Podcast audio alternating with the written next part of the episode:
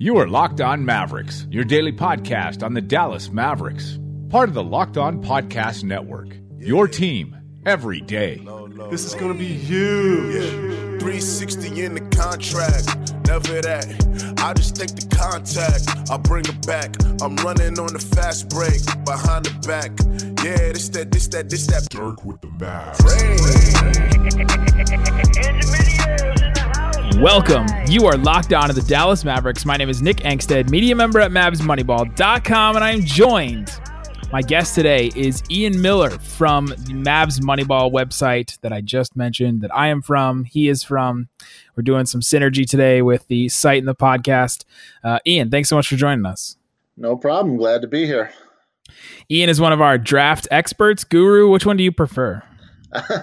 I think uh, just enthusiast is probably the most apt, but you know, I'll, I'll take any uh, any praise you want to heap on me. That's fine.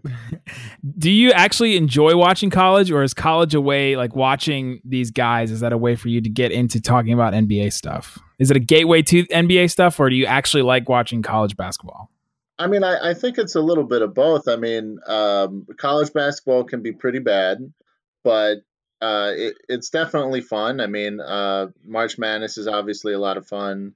Um, I think it, it really boils down to you're kind of getting a sneak peek at the future of the league of the NBA, you know, and and in that sense, you know, it's it's it's really I guess more about the NBA, but but I, I think college basketball can be a lot of fun on its own merits, you know.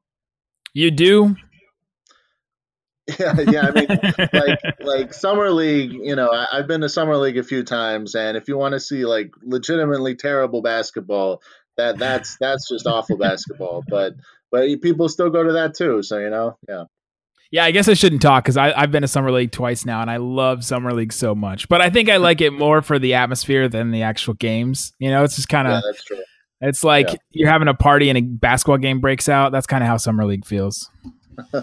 yeah, so. like for me, it's it's the first couple of games you're kind of you know floating on the, like you said the energy, but then by the end of the week you start to feel like you know you're you're trapped and someone locked the door and won't let you out. You know.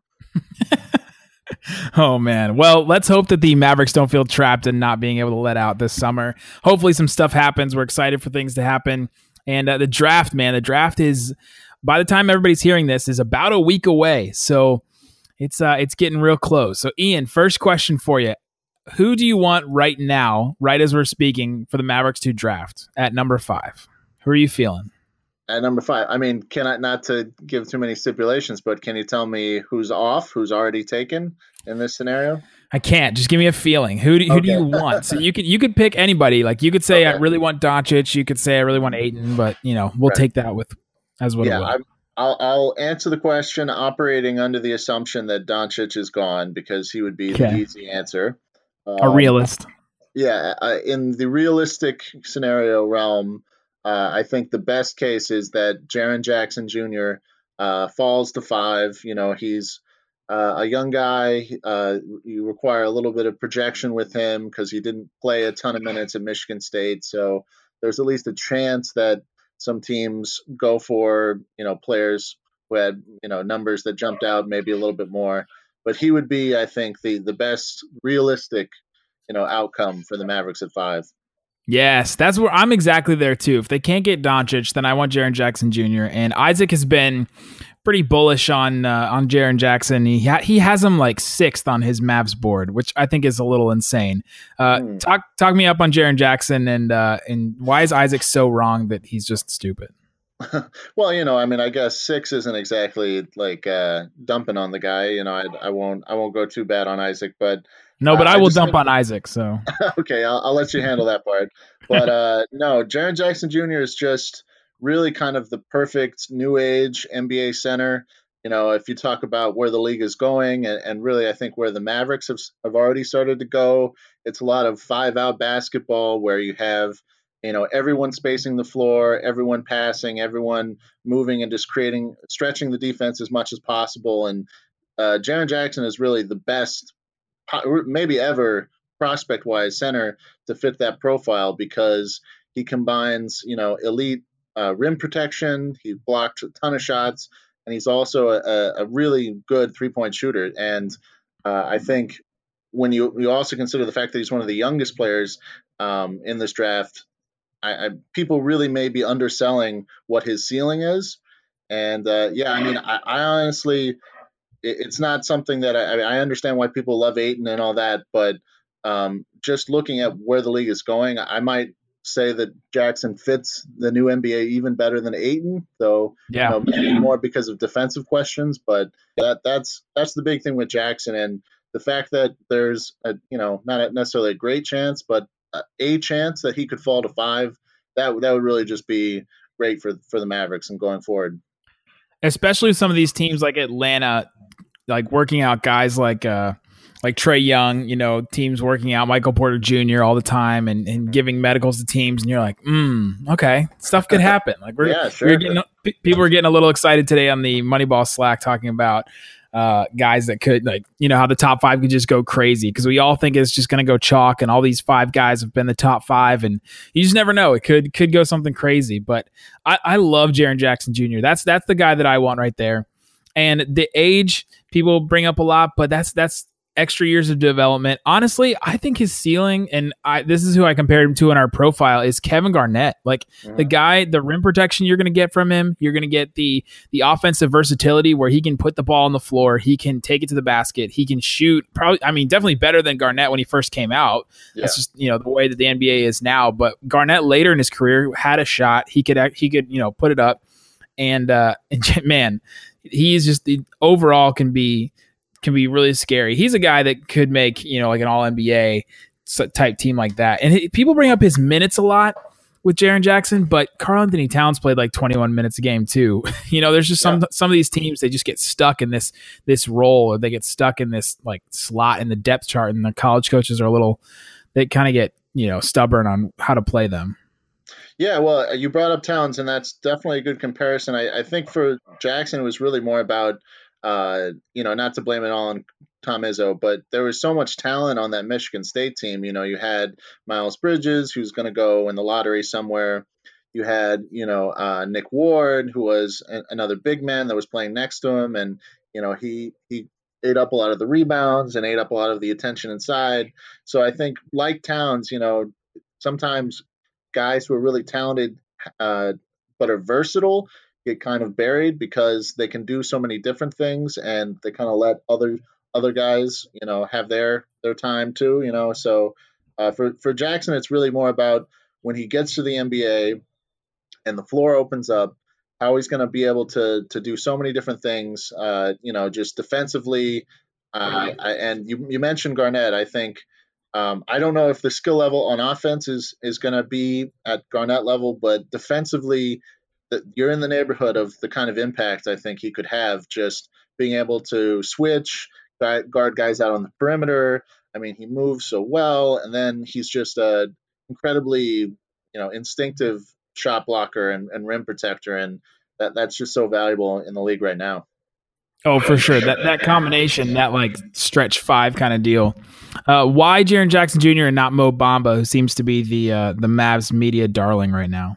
Yeah, you know, Bamba is uh, an interesting guy. He's he's clearly you know talented, and uh, I understand absolutely why people are kind of drooling over him because you know the wingspan is is mm-hmm. really un- unprecedented, historic. You know, um, for me, just looking at Bamba, uh, watching the games, I didn't see quite the kind of motor and quite the kind of instincts uh, that you know you really want to have when you're talking about a guy who's going to be more of a defensive prospect than offensive prospect. You know, so many people compare him to Rudy Gobert, and I understand why because of the length and you know and the and the mobility or at least the mobility potential. But uh, you know, watching Gobert now, he's so smart at diagnosing plays, at understanding where to be on the court. You know, he kind of can look awkward and gangly when he you know tries to chase guards out on the perimeter, but he's very effective. And you know, I, I just think that's kind of a rare thing, and I don't, I, I just didn't see uh, quite the same range and versatility defensively in Bamba. And you know, he's a really interesting guy. Like I said, uh, he's very smart. He's very charismatic. I think clearly um, he'll impress teams in interviews and impress teams when you know they, they talk to him in that situation.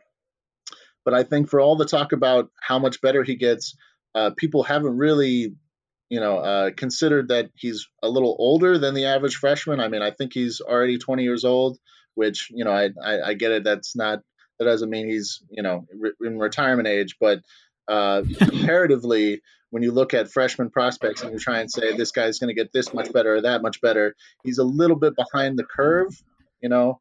So that's just why I'm slightly down on Bamba. You know, he's still very much in my top ten. I think as a, a potential pick at number five. You know, it might not be my first choice, but I certainly wouldn't hate it or think that it was a terrible move. You know, he'll get taken high and deservedly so. Yeah, it's funny when people talk about ages. Like Jaren Jackson Jr. is 18 and Bamba is 20, and they think that people say that that's such a big difference, and age would be a reason that you take him. Like, like you said, 20 isn't retirement age unless you're like playing esports or something like that. I feel like that's the only, that's the only thing. Or uh, uh what like a teenage um like beauty pageants. That's the only retirement right, age right. that 20 should be. yeah. Also, living in a dorm room. That should be the retirement age for living in a dorm room. Oh yeah, you got to get out by twenty, definitely. you got you got to get out of there. Um, why not Michael Porter Jr.? Is it just because of the injury? He seems to be what Mavs fans want more than anything right now. I mean, my my mentions are just so full of Michael Porter Jr. and people say, "Why are you why are you crapping on Michael Porter Jr. and all this stuff?" And if not for the injury, would you have picked Michael Porter Jr. there at five? Yeah, to be honest, the injuries, uh, while they're a concern, I don't know if they're my biggest concern. I, I feel like if Casey Smith, the athletic trainer for Dallas, uh, evaluates him and okays him, then really, I, I, just I would write off the injury stuff because you know, that's just not my expertise, and I'll let people who really know that stuff kind of decide that. Um, you know, I, I have no idea how to whatever break down micro discectomy or whatever he, the surgery he had was and what it what it means. You know, I I won't pretend yeah. that I have any kind of expertise there, but um, Isaac and I pretend that we do. So right, okay. we got that we got that covered. You guys are fake doctors, but I'm not. Um, We're yeah, as much no, doctors as those guys on Scrubs. That's yeah, right, right. Uh, yeah, for me, the issues are more about um, number one, can he really be a, a, team basketball player? You know, because he does have kind of a rep as a gunner. Uh, I mean, I think he had one assist in 53 minutes uh, at Missouri, and he had you know something similar. You know, playing at the Nike Hoop Summit and you know the AAU circuit and all that. You know, and also, and, and this is something that you know you, you hesitate to um, to overreact to, but there have been a lot of whispers just about how much he likes basketball, what the kind of teammate he is in the locker room, and what kind of work habits, practice habits he has, and that that's something that Dallas tends to um, you know consider pretty highly, uh, and with good reason because I think whenever you're talking about a top five pick and a guy that you're assuming is going to be a major pillar of your team going forward, you know you really want to make sure that that's a guy that's that's going to do everything he can to be the best player he can be. And you know, I, I don't know Michael Jordan, uh, Michael Porter Jr. personally, obviously, but uh, there are enough whispers out there to make me at least, you know, weary of the idea of uh, of picking him at five and thinking it's going to be great. You know, that being said, uh, his skill set is great. I mean, the fact that he's, you know, almost six eleven, uh, he's athletic, he can shoot, he can score. That's really what Dallas needs. And you know, if if I had, uh, I think if he had just, you know, if he had played more and I saw enough in terms of the passing and like the peripheral secondary skills to kind of give me the sense that he was going to be a, a, good NBA player, I, I might just say, you know, forget about all the other stuff, all the off court stuff. But when there isn't that data there, you know, there like, and this is something I wrote in my profile of him it, kind of leaves a void and all that other stuff, the off court stuff, the medical stuff, you know, it, it kind of fills that void because you don't have the tape to be like, oh, you know, okay, so he's not a great teammate, but look at him put up 40 on Auburn or something like that, you know?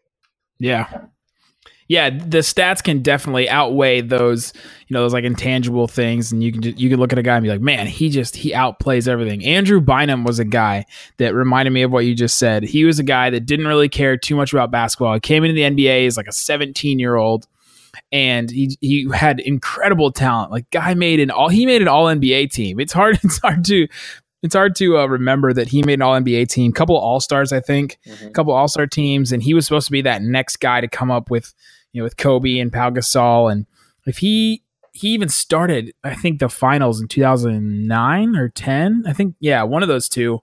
And just he he was like on the, the next level, but he just he didn't love basketball and it just got to him. You play so much with a guy that's hard to play with in Kobe, and then you just, you know, the rug almost just gets pulled out from under you. So it's definitely it's a fair question, and there's a lot of questions uh, about Porter Jr. in that regard. But his game to me, I just, I could not if the Mavericks drafted Michael Porter Jr., I could not stop making memes of Dennis and Michael Porter Jr. like uh, superimposed over Russell Westbrook and Kevin Durant. just to me, that's like who they would be. They would just be Diet Durant and Westbrook to me. Yeah, I mean, just the fact that you know you you have Dennis already, and to get another kind of alpha scorer would be, yeah, really help jumpstart kind of the team's path back to contention. And yeah, I, I guess it's just sort of a situation where, uh, for now, I'm erring on the side of caution. But if Casey Smith and Rick Carlisle take a look at him and say we can work with this kid, I think you know he's a ter- terrific pick at five. I mean, if if everything else checks out, I think you could definitely uh, take a gamble on on what he brings. A guy that uh, Isaac has often uh, pooped on. I guess I can just say pooped on because it's, that's that's the way that it feels like sometimes. And okay. a guy that has recently be, been uh, linked with Dallas, he reported himself that, that he's working out with right. Dallas is Wendell, Wendell, Carter Jr. What do you think about him, and why is why would it be crazy if the Mavs picked him at five? Uh, I, I, missed the last part of the question, but you're, you're asking about Wendell Carter. Is that right? Yeah. Why would it be crazy if they picked Wendell Carter at five? Well, or would it? I am not the yeah. In my opinion, it would not be crazy. Um, I think, uh, and this may be jumping the gun on a question you're going to ask later, but throughout the draft process, I think the player that I changed the most on, that you know, the guy that grew on me the most, was Wendell Carter Jr. because you know he doesn't have uh, elite athletic traits. He's not a guy that's going to jump out of the gym like Marvin Bagley. You know, he's not going to you know make any sort of crazy highlight plays necessarily, but he is an incredibly uh, smart, solid player who really doesn't have uh, any glaring weakness. I mean, he kind of just does everything well. And for me, you know, th- there's something really appealing about that because for all the talk about ceilings and upside and all that, you know, uh, I, I just sort of think how many times do we talk about draft prospects and how they could be the next whatever, you know, Duncan or Garnett or Dirk and then it just doesn't happen because those guys are just super rare. And that's why you know all these guys with major upside but kind of glaring holes you know they scare me a little bit. And wendell carter is really the, the antithesis of that. He's not necessarily someone you think is uh, going to develop into whatever a, you know hall of famer but uh, I, I just don't see a way he doesn't end up having a, a really long successful career because uh, you know, he he can be a rim runner. He can be a, a, just a solid uh, defensive guy. He knows where to be. He, he's long. He has great instincts, and then he can do a lot of other things that that, like I was talking about before with Jaren Jackson, could really uh, help him thrive in five out style basketball because he's a great passer and he's actually, I, I think, a really underrated shooter. I think that's of all the the skills that maybe are being uh, undersold in the whole process Wendell Carter Jr. shooting might be top of the list because you know he shot I think 42% from the college three, close to 75% from th- uh, free throws, and uh, yeah, I mean that could end up making him arguably you know the best or second best shooter from the big man group uh, in this draft. Yeah, the Wendell thing for me, and we did it when we did our profile on him. I said, I just I need to take a bigger swing. You know, if I'm the Mavericks, this is probably the highest they're going to be in, in a long time. And you just got to take a swing for a guy that could potentially make, you know, an all NBA team or be defensive player of the year or something with like a guy has to have a super high upside for me to be, to take this. You know, this is one of the biggest assets the Mavericks have had in a long time. And to, to use it on a guy that's just, that's probably going to be solid and good in all areas, but a lot of things would have to go right for him to be like an all star. Uh, I don't think that, that is good enough for me. That's just a difference of philosophy for me, I think. And uh, maybe Mavs fans that have been Mavs fans longer than you know I've been around the team would would disagree and just say, can we just get some solid players here? you know, like can we just get some guys that are going to be really really good for a long time instead of trying to swing for the fences?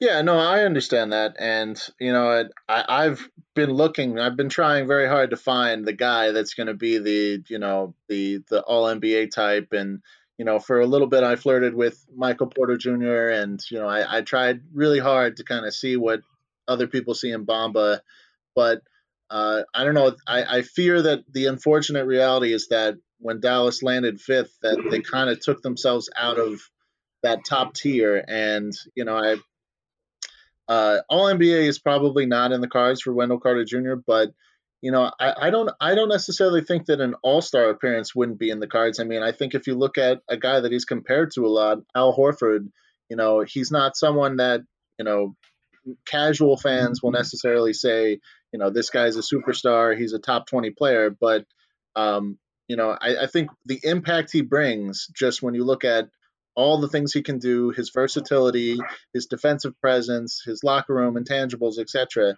Uh, you know, I, I, think he's he's an all star, and uh, you saw the Celtics, you know, uh, way overachieve in terms of where people thought they were going to be with all those injuries, and a big reason was Horford. And you know, if Dallas could get that guy, I, I don't know. I, I think I think there's an argument to be made that uh, you just sort of you, you go for that solid pick and and try and build from there. And you know, I, I but like I said, I understand the other perspective as well. Yeah, that would be the most boring pick. I think if they picked Wendell Carter, I'd be like, oh, okay, all right, we're gonna see a guy, you know, play some solid basketball, and uh, I wouldn't be as like excited. Which which of these guys that could potentially go for the Mavericks? And to me, it seems there are only a few names that are kind of connected to the Mavericks. It's Jackson, Bagley, Bamba, Porter, Carter, and Mikal Bridges. Those are like the only names that I feel in my heart that are possible for the Mavericks to draft. And some crazy things would have to go right for them to get like Jackson or Bagley. But which of those names would excite you the most? Where on draft night, the Mavericks make the pick, Adam Silver goes up on the podium. He says, with the fifth pick in the 2018 draft, the Dallas Mavericks select. Which one makes you the most excited? I'm sorry, give me give me the names again. It'd be Jackson, Bagley, Bamba, Porter, Carter, or Mikal Bridges. Okay. Yeah, I mean, well, I, I guess I said Jackson before, right? So that would probably be my answer. But if I if I'll pick a second guy, um, you know, talking about Marvin Bagley, uh, he's another guy that you know I, I kind of have gone back and forth on a little bit. I think uh, he came out of the gate so strong for Duke and really just put up like crazy numbers initially. And then as teams kind of started to look at him closer, they saw some of the defensive deficiencies and the positional questions. But, you know, Bagley is really such a unique prospect. And I think if you just want to look about maybe the player that would be the most fun to watch, you know, I, I can't even picture how dynamic and, and exciting a Dennis Smith, Marvin Bagley, pick and roll could be. I mean, those two guys are so athletic. There'd be yeah. so many dunks, so many highlights, and you know there would still be those questions about defense. But uh, I, I, could see Marvin Bagley, especially in Rick Carlisle's system, when you think about the success Brandon Wright had, Tyson Chandler, guys like that. Marvin Bagley could be like a turbo version of Brandon Wright, and that could be really exciting. It could be. It could be really interesting. Um, speaking of all of those guys, how have you changed the most over the year? Uh, as far as which guy you wanted. So you said early you wanted Michael Porter Jr. Now you're kind of on Jaren Jackson. Is that kind of where it it went, or if you have other guys? You said you kind of flirted with them. Uh, you kind of date prospects, you know, throughout the year. You're like, all right, now now I'm trying out this guy. Now I'm trying out this guy. Uh, which which other guy have you been like? Okay, at one point in the year, you said this is the guy I want them to draft. Hmm, that's it. Yeah, I mean, I guess, like I said, I, I've I might have been jumping the gun on it. I feel like Wendell Carter is probably that guy. Uh, let me think, see if I can think of another guy. I'll say a guy that maybe I was kind of lukewarm on, but I've started to warm up more. Is actually uh, Miles Bridges, the uh, the Michigan State guy. You know, I don't I, I don't necessarily think he's t- top five, but if, for example, the the Mavericks tried to uh, try to do a trade back scenario and uh, went back to sort of the 8 9 10 area something like that. Uh, yeah, I mean, I think Miles Bridges maybe I, have I've uh, I had misjudged him before because you know he played a lot of like basically small ball power forward uh, his freshman year, and this season with you know Nick Ward and Jaren Jackson in the front court, he he had to play the traditional you know small forward spot, which is probably what he'll play in the league, and he didn't necessarily run with it. He wasn't like amazing in terms of his uh, progression and development, but I think he showed a lot of different things. And I think in a weird way, if you can take like the best things that he did uh, as a freshman, which was like, you know, attacking the basket, and he actually shot the three a little better as a freshman, got more rebounds, more blocks, and then add in the things that he did well as a sophomore, like the the passing and the shooting off the dribble and stuff like that. I actually think you could end up having a pretty interesting player. I don't know if that's really where he's going to end up going, but uh, physically, you know, he's definitely NBA ready. I mean, he's built like a tank. I think he's like 6'6, 220. Uh, he's incredibly athletic. He really plays almost like a football player, kind of like, you know, a big version of, of Dennis Smith, actually. Uh, and just attacking the basket, he can do a lot of different things. But I, I think people kind of expected or wanted him to turn into this super skilled ball handling, passing uh, perimeter guy, and that didn't really happen. But I think maybe people didn't appreciate the kind of progress he made and and the way his college career has gone. So I think he's a guy that. Uh, in terms of doing a lot of different things, he could be an interesting wing, especially because the, the Mavericks really need wings. And if Doncic isn't there, you know, finding that guy could be pretty difficult. Before we go, give me some names that you're thinking or feeling for the Mavs at 33. Who are some guys you're interested in the second round? Yeah. Okay. So uh, I, have I've written about this. Uh, Jordan and I have written a lot about this actually, but I think that sort of late first, early second bubble is going to be ripe with uh, those yeah positionless wing types. You know, you look at guys like Melvin Frazier from Tulane, Shake Milton, the SMU product. Um, uh, Jacob Evans, you know, he's he might go top 20, top 25 out of Cincinnati, but if he falls, I think he'd be another great pick. Um, you know, I, I, think guys like Khyri Thomas and Josh Okogie have probably played themselves into top 20, but you know, that one of those guys might fall because, you know, on draft night, you always have one guy that kind of surprises you and ends up falling. Um, also, there are some stretch fours that I think could be interesting too. Like uh, we wrote about Kenrich Williams from TCU and Gary Clark from Cincinnati. Uh, those guys are just super heady, smart basketball players who can, you know, stretch the floor, pass a little bit. They, they seem like workers. They would fit in really well with Carlisle.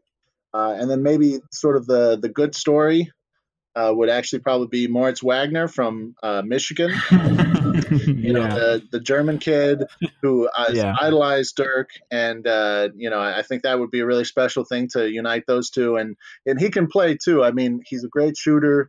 You know, obviously a guy who worships Dirk. You know, you would think he'd be be able to shoot the ball.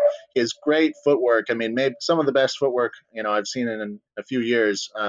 You know, works really well mid mid to high post. And I think even though he kind of has the rep of being, you know, like the tall, white, stiff guy, he actually moves his feet pretty well. I mean, he's not going to block a ton of shots, but I think you'll get more defensive value than you expect from uh, a player with that profile.